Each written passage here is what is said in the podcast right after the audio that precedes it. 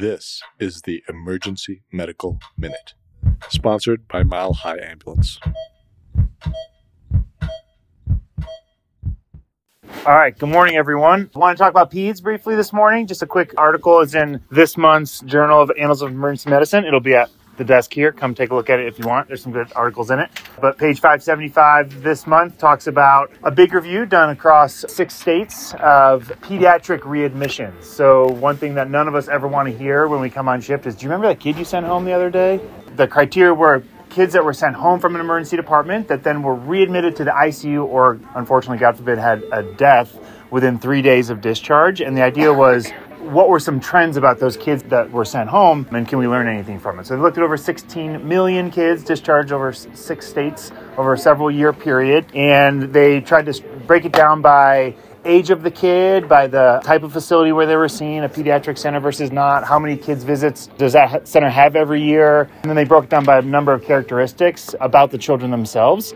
So, probably the most important outcome from it is they looked at diagnoses of kids who left the emergency department that then came back, and the number one diagnosis was asthma. So 6.5% of these, what are called critical revisits, were in kids who had asthma, who then got home and got worse and came back. Of the top 10 diagnoses for people sent home, five of them were respiratory in nature. Other ones include things like appendectomy and sickle cell crisis. The good news is that these are extremely, extremely rare. So, thankfully, the vast majority of kids that we send home do fine. In fact, it's 0.1% of all kids sent home even had a critical ED revisit, and 0.00001% of them died.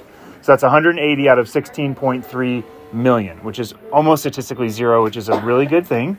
But the two major risk factors for going home and bouncing back, so to speak, to the hospital in a critical way are respiratory conditions, namely asthma, and then kids with chronic medical conditions. And there's a common definition for that, but it's things like kids with metabolic syndromes, premature kids, or kids who have chronic medical issues. And thankfully, those are also pretty rare. But those two patient populations, we should probably just pay an extra close attention to, make sure we walk the kid and they don't desat, make sure they're not symptomatic, make sure we're addressing parents' concerns, and giving them really close return precautions. And most importantly, meaning it when we say to them, if you are worried that your kid isn't getting better, come back. Like one of the familiar refrains for kids is kids change really quickly, for better and for worse. And they may go home and this febrile illness may be gone, and tomorrow they're running around like crazy and they look amazing or it could go the other way too. And if we can honestly just mean that when we say that to the patients and be kind of cognizant of what specific high risk diagnoses we send kids home with, hopefully we can keep this number as low as it is or even lower. Thanks, everybody. We'd like to thank our sponsor, Health One Continental Division,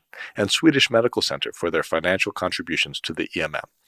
Donations from them and listeners like you make it possible for us to fulfill our mission of producing and spreading free medical education to the masses.